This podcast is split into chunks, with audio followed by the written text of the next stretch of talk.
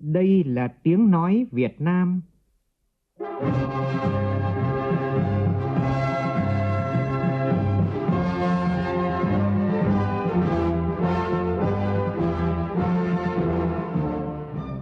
là tiếng nói Việt Nam phát thanh từ Hà Nội, thủ đô nước Cộng hòa xã hội chủ nghĩa Việt Nam.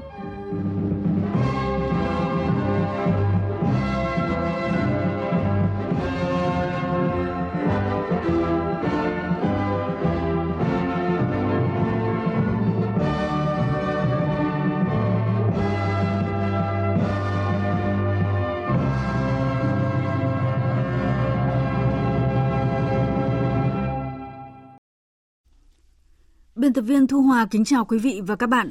Mời quý vị và các bạn nghe chương trình Thời sự của Đài Tiếng Nói Việt Nam. Chương trình sáng nay Chủ nhật ngày 28 tháng 3 năm 2021, tức ngày 16 tháng 2 năm Tân Sửu, sẽ có những nội dung đáng chú ý sau đây.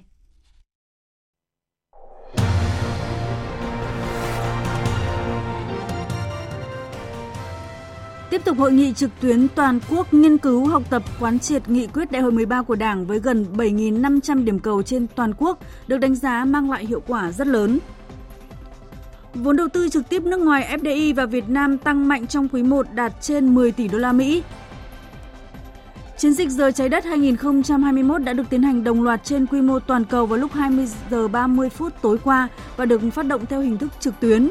Cả nước đã tiết kiệm được 353.000 kWh điện sau 1 giờ tắt đèn hưởng ứng sự kiện này, tương đương với số tiền khoảng hơn 658 triệu đồng. Trong phần tin thế giới, sau khi đáp trả Liên minh châu Âu, EU và Anh, Trung Quốc tuyên bố trừng phạt 3 cá nhân và một tổ chức của Mỹ và Canada liên quan đến vấn đề Tân Cương, đồng thời cảnh báo các nước không nên đùa với lửa. Hơn 300 tàu vẫn bị mắc kẹt ở kênh đào Suez.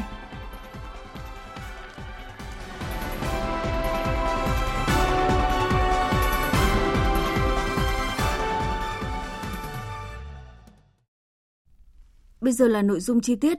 Hội nghị trực tuyến toàn quốc nghiên cứu học tập quán triệt nghị quyết Đại hội 13 của Đảng được tổ chức trong 2 ngày hôm qua và hôm nay.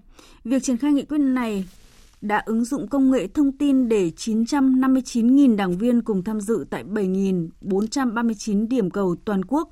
Cán bộ đảng viên cả nước được trực tiếp nghe các đồng chí lãnh đạo Đảng, Nhà nước truyền đạt nội dung văn kiện Đại hội 13 của Đảng, không qua báo cáo viên nên cũng mang lại hiệu quả rất lớn. Tuy nhiên, để việc học nghị quyết thực sự hiệu quả cũng cần sự gương mẫu bài bản trong việc học tập của từng cán bộ và đảng viên. Ghi nhận của phóng viên Lại Hoa. Với cách tiếp cận triển khai học tập nghị quyết như lần này đã tiết kiệm thời gian và ngân sách. Từng cán bộ đảng viên được truyền đạt trực tiếp những nội dung cốt lõi, những điểm mới trong văn kiện Đại hội lần thứ 13 của Đảng. Trên cơ sở đó, cấp ủy các cấp, lãnh đạo chỉ đạo xây dựng chương trình hành động để tổ chức thực hiện nghị quyết đại hội. Qua đây tạo nhận thức sâu trong toàn đảng, toàn dân, toàn quân, tạo sự nhất trí về ý chí, hành động trong quá trình triển khai nghị quyết vào cuộc sống. Nhiều cán bộ, đảng viên tham dự lớp học bày tỏ. Thông qua các hình thức trực tuyến, phổ biến tuyên truyền, quán triệt các nghị quyết Đại hội 13 của Đảng đến không chỉ ở thành phố mà ở các vùng sâu, vùng xa, các cán bộ, đảng viên trực tiếp nghe cán bộ chủ chốt của Đảng, những người trực tiếp tham gia soạn thảo xây dựng các dự thảo văn kiện Đại hội 13 của Đảng.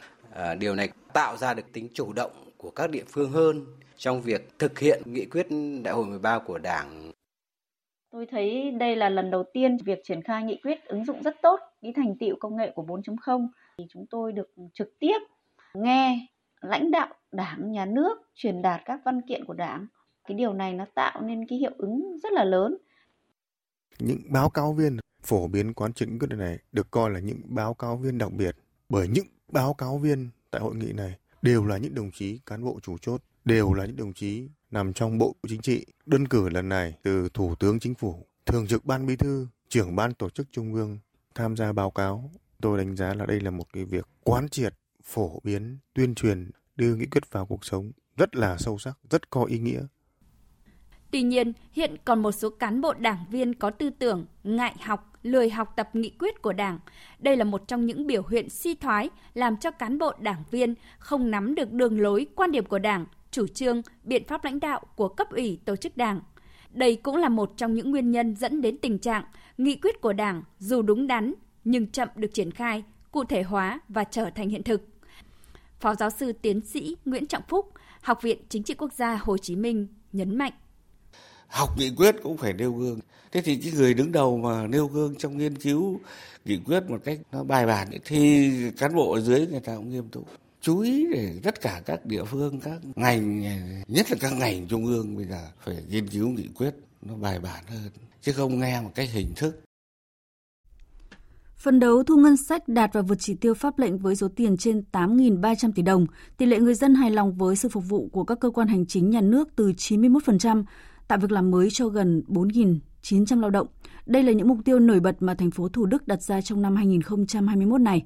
Tin của phóng viên Đài Tiếng nói Việt Nam, thường trú tại thành phố Hồ Chí Minh.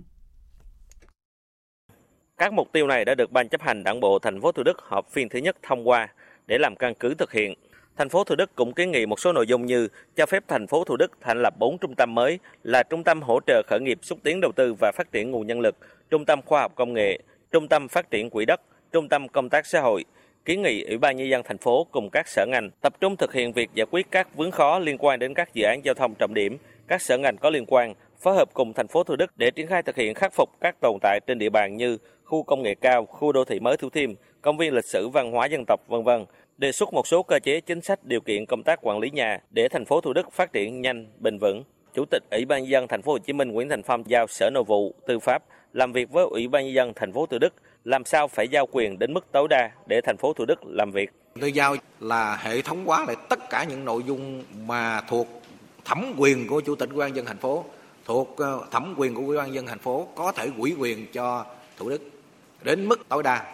Còn cái nào nó vướng luật thì chúng ta bàn bạc, cái nào mà cần thiết phải báo cáo xin thì xin, còn không thì thuộc thẩm quyền cứ là giao đến mức tối đa để ta có điều kiện xử lý nhiều vấn đề nó nhanh nhạy, đặc biệt là những vấn đề có liên quan đến người dân, doanh nghiệp.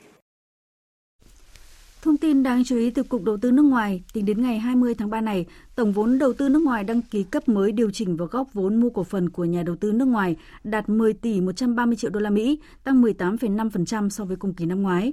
Đây là mức tăng khá mạnh sau 2 tháng đầu năm liên tiếp sụt giảm. Tin chi tiết cho biết.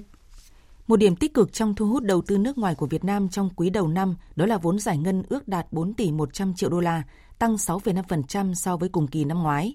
Tình hình sản xuất kinh doanh tích cực hơn sau ảnh hưởng của COVID-19, cộng thêm việc đánh giá cao tiềm năng của thị trường Việt Nam đã khiến các nhà đầu tư nước ngoài đẩy nhanh hơn việc triển khai xây dựng các nhà máy ở Việt Nam và do đó vốn giải ngân đã tăng lên.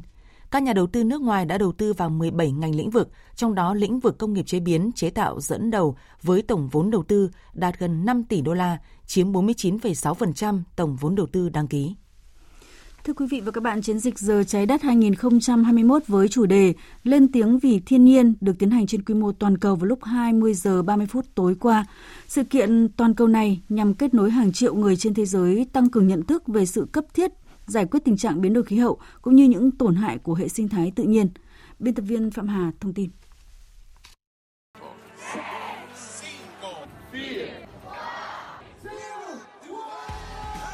Đúng 8 giờ 30 phút tối giờ địa phương, hàng loạt các công trình biểu tượng lớn trên thế giới như sân vận động Tổ Chim tại thành phố Bắc Kinh hay nhiều tòa nhà chọc trời tại thành phố Singapore xinh đẹp đều tắt điện để hưởng ứng Giờ Trái Đất. Với chủ đề Lên tiếng vì thiên nhiên, chiến dịch Giờ Trái Đất năm 2021 nhận được sự hưởng ứng tích cực của người dân các nước trong cuộc chiến chống biến đổi khí hậu. Hãy cùng tôi và hàng triệu người trên thế giới tham gia vào chiến dịch Giờ Trái Đất. Tôi tắt đèn vì tôi nghĩ trái đất xứng đáng được bảo vệ. Chiến dịch Giờ Trái Đất 2021 cho thấy nhu cầu cấp bách để bảo vệ tương lai của chính mình, cũng như kêu gọi sự đoàn kết của hàng triệu người cùng lên tiếng vì thiên nhiên. Trong thông điệp của mình, Tổng thư ký Liên Hợp Quốc Antonio Guterres khẳng định thế giới cần phải chung sống hòa bình với thiên nhiên. Không có thiên nhiên, chúng ta không thể sống sót trên hành tinh. Biến đổi khí hậu, mất đa dạng sinh học, ô nhiễm đang đe dọa cuộc sống, việc làm và sức khỏe của chúng ta. Đã đến lúc xem xét lại mối quan hệ của chúng ta với thiên nhiên. Năm 2021 là năm của sự thay đổi.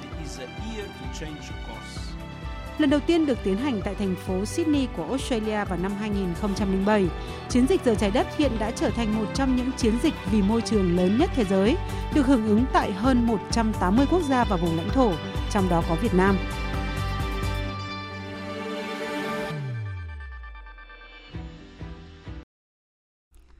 Cùng với các quốc gia khác trên thế giới, Giờ Trái Đất tại Việt Nam năm nay tập trung vào các hoạt động trực tuyến và mạng xã hội.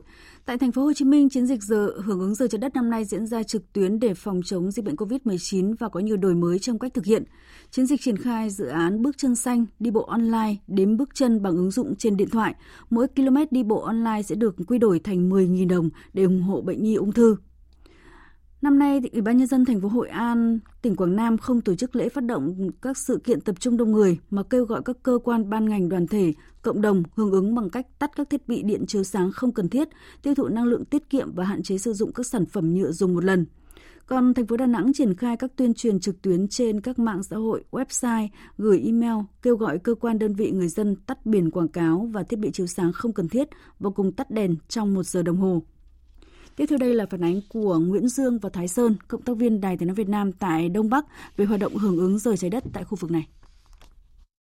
Trên địa bàn tỉnh Quảng Ninh, đúng 20:30, nhiều khu vực công cộng và các khách sạn, nhà dân đã tắt bớt các thiết bị chiếu sáng để hưởng ứng chiến dịch Giờ Trái Đất 2021. Anh Duy Hoa, người dân thành phố Hạ Long cho biết, thông qua các phương tiện thông tin đại chúng, mọi người trong gia đình anh đều ý thức được việc tiết kiệm năng lượng để hạn chế tác động xấu đến môi trường thiên nhiên. Cái thứ nhất là mình tiết kiệm được cái đồng tiền của mình lao động hàng ngày, mình không nên lãng phí, tiết kiệm gia đình mà cũng là tiết kiệm cho cộng đồng. Mỗi con người ấy, chỉ cần một ý thức nhỏ thôi, người ta sẽ làm thành một cái xã hội văn minh.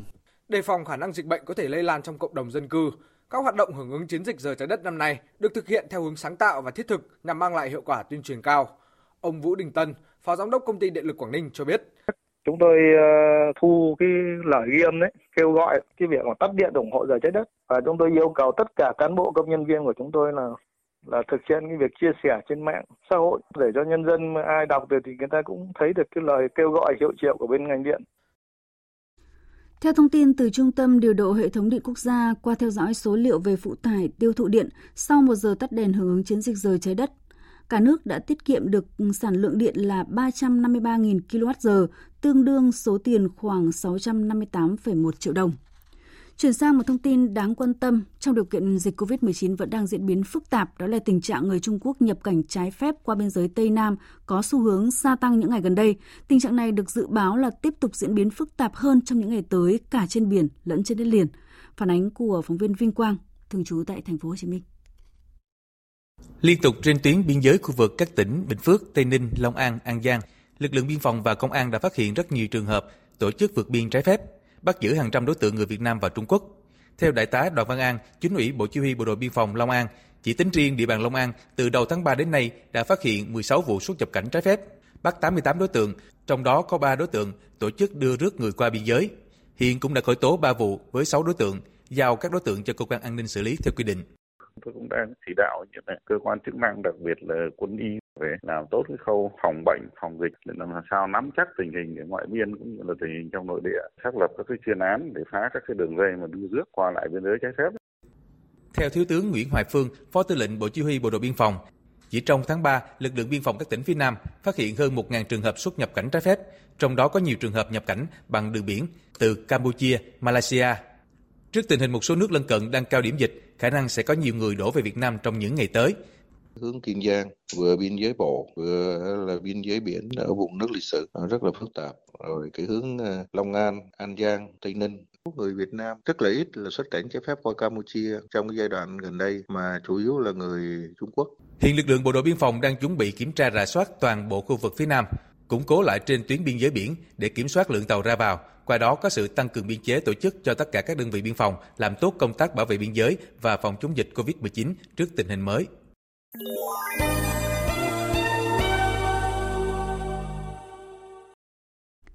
Xin được chuyển sang phần tin thế giới.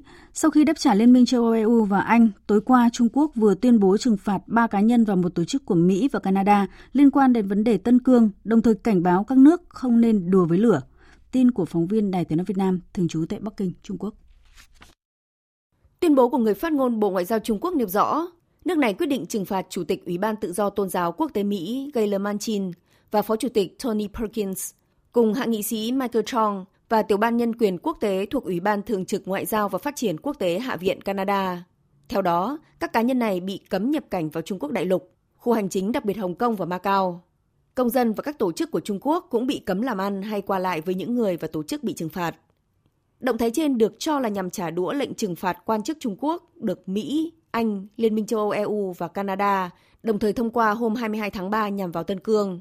Đây cũng là hành động phối hợp đầu tiên giữa Mỹ và phương Tây đối đầu với Bắc Kinh kể từ khi Tổng thống Mỹ Joe Biden lên nhậm chức. Trước đó, Bắc Kinh đã trừng phạt 10 cá nhân và 4 cơ quan châu Âu, cùng 4 thực thể và 9 cá nhân của Anh. Phái đoàn Liên minh châu Âu và Đại sứ quán Anh tại Myanmar hôm qua đã bày tỏ quan ngại về tình hình ở nước này sau khi xảy ra đụng độ giữa lực lượng an ninh và người biểu tình khiến hơn 90 người thiệt mạng.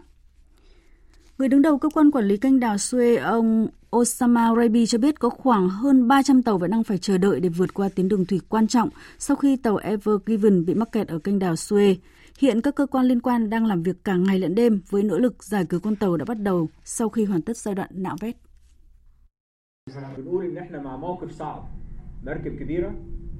Chúng tôi đang trong tình huống khó khăn, kích thước khổng lồ của con tàu cũng gây khó khăn cho hoạt động giải cứu, vì chiều dài của con tàu lớn hơn chiều rộng của con kênh. Chương trình chia sẻ bình đẳng vaccine ngừa COVID-19 do Liên Hợp Quốc dẫn dắt Covax hôm qua thông báo nguồn cung vaccine chương trình bị chậm trễ. Đây là thất bại lớn cho tham vọng của Liên Hợp Quốc muốn giúp các nước có thu nhập thấp và trung bình triển khai tiêm vaccine cho người dân. Gavi, một liên minh vaccine và đối tác, thông báo Viện Serum Ấn Độ, nhà sản xuất vaccine chính cho chương trình Covax, đang phải gấp rút sản xuất phục vụ nhu cầu trong nội địa vì dịch bệnh ở Ấn Độ tiếp tục xấu đi. Việc này sẽ ảnh hưởng tới kế hoạch sản xuất 40 triệu liều vaccine mà Viện Serum phối hợp với hãng AstraZeneca sản xuất để phân phối cho chương trình Covax trong tháng 3 này và hơn 50 triệu liều khác trong tháng 4. Quý vị và các bạn đang nghe chương trình Thời sự sáng của Đài Tiếng nói Việt Nam. Thưa quý vị và các bạn, ngày 1 tháng 4 năm nay, tròn 20 năm nhạc sĩ tài hoa Trịnh Công Sơn vĩnh viễn ra đi, nhưng tên tuổi và những ca khúc của ông vẫn sống mãi trong lòng khán giả Việt Nam.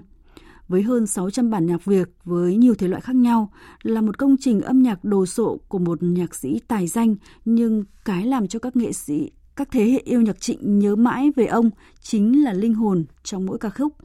Nhân 20 năm ngày mất nhạc sĩ Trịnh Công Sơn, những người yêu nhạc Trịnh tổ chức chương trình ca nhạc khắp cả nước để mọi người cùng hát, cùng nghe những giai điệu lời ca chất chứa yêu thương của ông. Và trong buổi sáng cuối tuần này, mời quý vị và các bạn cùng gặp gỡ gã du ca Trịnh Sơn Truyền để cùng cảm nhận về tình yêu nhạc Trịnh trong phóng sự sau đây của phóng viên Minh Châu.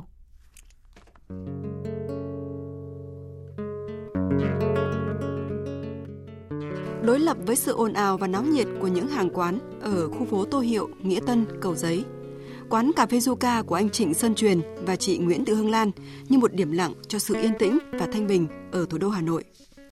Có khi mưa không theo nghiệp ca hát, chưa từng biểu diễn trên sân khấu lớn, Trịnh Sơn Truyền say mê nhạc Trịnh theo cách của riêng mình. Anh hát nhạc Trịnh bằng những trải nghiệm và lắng đọng của tâm hồn, bằng lối cảm thụ riêng để biến nó trở thành những giai điệu mộc mạc, giản dị mà không kém phần sang trọng. Đôi môi em là đốm lửa hồng,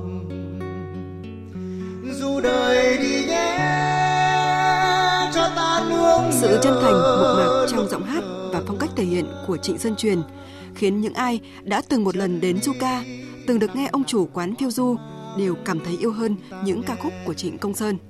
Trịnh Sơn Truyền tự nhận mình là sứ giả mang những giá trị tích cực trong âm nhạc của Trịnh Công Sơn đến với công chúng. Như anh Trịnh Công Sơn, anh ấy nói là tôi là ai, để nhận ra tôi là ai và tôi đến với cuộc đời làm cái gì. Thì mình nghe nhạc Trịnh mình cảm thấy nó là như thế. Thì hiểu một cách đơn giản là mỗi người có một khả năng nào đó. Thì cái việc đầu tiên là mình phải nhận ra cái khả năng thật của mình. Khả năng của mình ở đâu thì mình mới làm việc ở đó được. Nói một cách chính xác là làm việc mới hiệu quả được, mới đóng góp được. Dần dần nhận ra là khả năng của mình âm nhạc và nhất là âm nhạc Trịnh Công Sơn. Thì ở đây ngoài cái phần giải trí ra thì âm nhạc Trịnh Công Sơn có giống như dòng suối, suối mát ấy, nó len lỏi trong cái cộng đồng của mọi người. Thậm chí có những người nghe mà cảm thấy mình không nhớ là mình đã chuyển hóa từ bao giờ. Người ta đẹp hơn, người ta lương thiện hơn, rồi người ta yêu thương nhiều hơn, tha thứ nhiều hơn. Ở Hà Nội, những quán cà phê hát nhạc Trịnh không ít, nhưng những nơi có phong cách độc đáo như du ca thì không nhiều. Người ta đến quán không chỉ để uống một tách cà phê, không chỉ để thưởng thức không gian và nghe ông chủ hát nhạc Trịnh, mà còn để nghe anh chia sẻ và giải bày về cuộc đời và con người. Để lòng theo chút nắng bên ngoài, mùa xuân quá vội.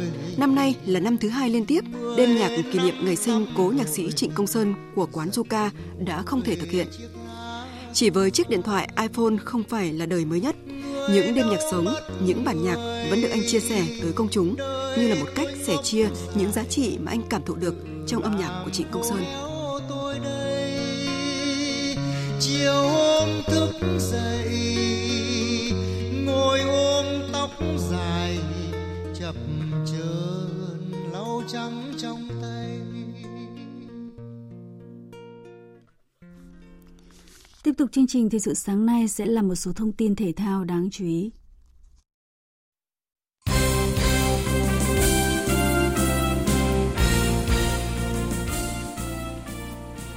Bộ trưởng Bộ Văn hóa Thể thao Du lịch Nguyễn Ngọc Thiện đã ký chính thức quyết định về việc ban hành danh mục thể thao, nội dung và địa điểm thi đấu trong chương trình Đại hội Thể thao Đông Nam Á lần thứ 31.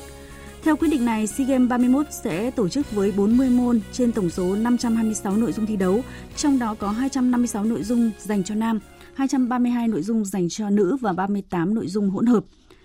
Rạng sáng nay theo giờ Việt Nam diễn ra loạt trận đấu vòng loại World Cup 2022 khu vực châu Âu.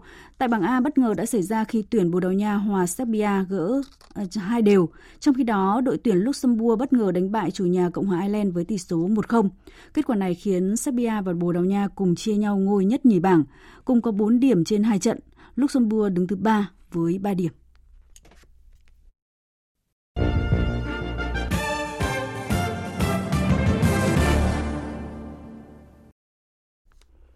Thưa quý vị và các bạn, sau chuyến công du nhằm củng cố các mối quan hệ đồng minh, đối tác chủ chốt của Mỹ ở châu Á, trong tuần qua, Bộ trưởng Ngoại giao Mỹ Blinken đã có chuyến thăm châu Âu với sứ mệnh là hàn gắn mối liên kết xuyên Đại Tây Dương, tái khẳng định cam kết với các đồng minh quân sự và cài đặt lại hợp tác với các đối tác châu Âu. Chính quyền Mỹ đang nỗ lực xóa vết rạn lớn trong liên minh truyền thống xuyên Đại Tây Dương sau những căng thẳng trong suốt nhiệm kỳ của cựu Tổng thống Donald Trump. Biên tập viên Quỳnh Hoa có bài phân tích. Kết quả theo đuổi chính sách nước Mỹ trước tiên của cựu Tổng thống Donald Trump trong 4 năm vừa qua đã đặt ra cho chính quyền Tổng thống Joe Biden không ít thách thức, trong đó có rạn nứt sâu sắc trong quan hệ giữa Mỹ với các đồng minh châu Âu. Việc Mỹ yêu cầu đồng minh NATO tăng chi tiêu quốc phòng, tăng cường áp lực về thuế đối với EU, đẩy mạnh kế hoạch cắt giảm binh sĩ thường trú tại Đức, mâu thuẫn trong quan hệ với Thổ Nhĩ Kỳ liên quan đến các hợp đồng mua bán vũ khí từ Nga, tranh cãi về dự án dòng chảy phương Bắc 2 đã khiến mối quan hệ giữa hai bờ Đại Tây Dương tổn hại sâu sắc. Bởi thế, việc hàn gắn vết dạn trong mối dây liên kết với các đồng minh trong Tổ chức Hiệp ước Bắc Đại Tây Dương NATO và các đối tác trong Liên hiệp châu Âu EU trở thành một trong những cam kết chính sách quan trọng đầu tiên của Tổng thống Joe Biden. Và sứ mệnh này đã được trao cho Bộ trưởng Ngoại giao Blinken trong chuyến thăm châu Âu lần này. Phát biểu tại Hội nghị Bộ trưởng Ngoại giao NATO và trong cuộc gặp Tổng thư ký NATO Jens Stoltenberg, ông Blinken nhấn mạnh thông điệp mạnh mẽ của Mỹ là hồi sinh liên minh quân sự và tái thiết mối quan hệ xuyên Đại Tây Dương. Giới thiệu cách tiếp cận mới của chính quyền Tổng thống Joe Biden trong quan hệ với các đồng minh, người đứng đầu ngành ngoại giao Mỹ khẳng định cam kết vững chắc của Mỹ đối với NATO theo phương cách đảo ngược cách tiếp cận của người tiền nhiệm, rằng Washington sẽ cùng chia sẻ gánh nặng tài chính một cách công bằng với các đồng minh thông qua tham vấn thường xuyên. Bên cạnh đó, nút thắt khúc mắc trong quan hệ giữa Mỹ và Thổ Nhĩ Kỳ, một thành viên NATO, cũng đã tìm được cách tháo gỡ với cuộc gặp bên lề Hội nghị Bộ trưởng Ngoại giao NATO, kể cả khúc mắc liên quan đến hợp đồng mua sắm vũ khí của Thổ Nhĩ Kỳ. Còn với quan hệ Mỹ-EU, cơ hội hàn gắn cũng được mở ra khi các nhà lãnh đạo EU và Tổng thống Joe Biden đã cùng tham dự hội nghị cấp cao EU được tổ chức trực tuyến trong 2 ngày cuối tuần. Rõ ràng, thực tế cho thấy tân Tổng thống Mỹ Joe Biden đang tìm mọi cách để khôi phục mối quan hệ xuyên Đại Tây Dương, trong khi các đồng minh ở châu Âu của Mỹ cũng có cách tiếp cận tương tự. Mục tiêu cài đặt lại quan hệ giữa hai bờ Đại Tây Dương đang trở nên cấp bách hơn bao giờ hết với cả hai bên. Tuy nhiên, việc cài đặt như thế nào lại không phải là điều có thể thực hiện ngay một sớm một chiều nhất là khi ngoài châu Âu, chính quyền Tổng thống Joe Biden còn quá nhiều mối quan hệ ngoại giao cần phải xử lý ngay một cách khéo léo. Với EU, nỗ lực trở lại mối quan hệ tốt đẹp với Mỹ cần được thực hiện song hành với ý tưởng thúc đẩy châu lục này tự chủ, tự quyết. Cho dù chuyến thăm châu Âu của Ngoại trưởng Mỹ Blinken đã mở ra cơ hội mới cho mối quan hệ xuyên Đại Tây Dương, song kết quả tái thiết mối quan hệ này như thế nào hoàn toàn phụ thuộc vào nỗ lực của cả hai bên trong việc tận dụng cơ hội, bảo đảm cân bằng lợi ích lẫn nhau. Quý vị và các bạn vừa nghe bài phân tích nhan đề Sứ mệnh hàn gắn liên minh xuyên Đại Tây Dương. Dự báo thời tiết. Phía Tây Bắc Bộ có mưa vài nơi, sáng sớm có sương mù và sương mù nhẹ, trưa chiều giảm mây trừ nắng, nhiệt độ từ 20 đến 29 độ. Phía Đông Bắc Bộ và Thanh Hóa, sáng và đêm có mưa nhỏ, mưa phùn và sương mù, nhiệt độ từ 20 đến 27 độ. Các tỉnh từ Nghệ An đến Thừa Thiên Huế có mưa vài nơi, nhiệt độ từ 21 đến 29 độ. Các tỉnh ven biển từ Đà Nẵng đến Bình Thuận, ngày nắng, chiều tối và đêm có mưa rào và dông vài nơi, nhiệt độ từ 22 đến 33 độ. Tây Nguyên ngày nắng, chiều tối và đêm có mưa rào và dông vài nơi, nhiệt độ từ 19 đến 34 độ. Nam Bộ, ngày nắng, riêng miền Đông có nắng nóng, chiều tối và đêm có mưa rào và dông vài nơi, nhiệt độ từ 24 đến 34 độ. Khu vực Hà Nội, sáng và đêm có mưa nhỏ, mưa phùn và sương mù, nhiệt độ từ 21 đến 27 độ. Dự báo thời tiết biển, Vịnh Bắc Bộ có mưa vài nơi, sáng có sương mù, tầm nhìn xa trên 10 km, giảm xuống dưới 1 km trong sương mù. Vùng biển từ Quảng Trị đến Quảng Ngãi và khu vực Bắc Biển Đông có mưa vài nơi, gió đông đến đông nam cấp 4. Vùng biển từ Bình Định đến Ninh Thuận không mưa. Khu vực giữa Biển Đông, khu vực quần đảo Hoàng Sa thuộc thành phố Đà Nẵng, khu vực Nam Biển Đông và vùng biển từ Bình Thuận đến Cà Mau không mưa. Khu vực quần đảo Trường Sa thuộc tỉnh Khánh Hòa có mưa rào và dông vài nơi. Vùng biển từ Cà Mau đến Kiên Giang và Vịnh Thái Lan có mưa rào và dông vài nơi. Chương trình Thời sự sáng nay đến đây là hết. Chương trình này do biên tập viên Thu Hòa biên soạn và thực hiện cùng sự tham gia của phát thanh viên Hồng Huệ, Hoàng Sang, kỹ thuật viên Thu Hằng, chịu trách nhiệm nội dung Lê Hằng. Cảm ơn quý vị và các bạn đã quan tâm theo dõi. Xin kính chào tạm biệt và hẹn gặp lại.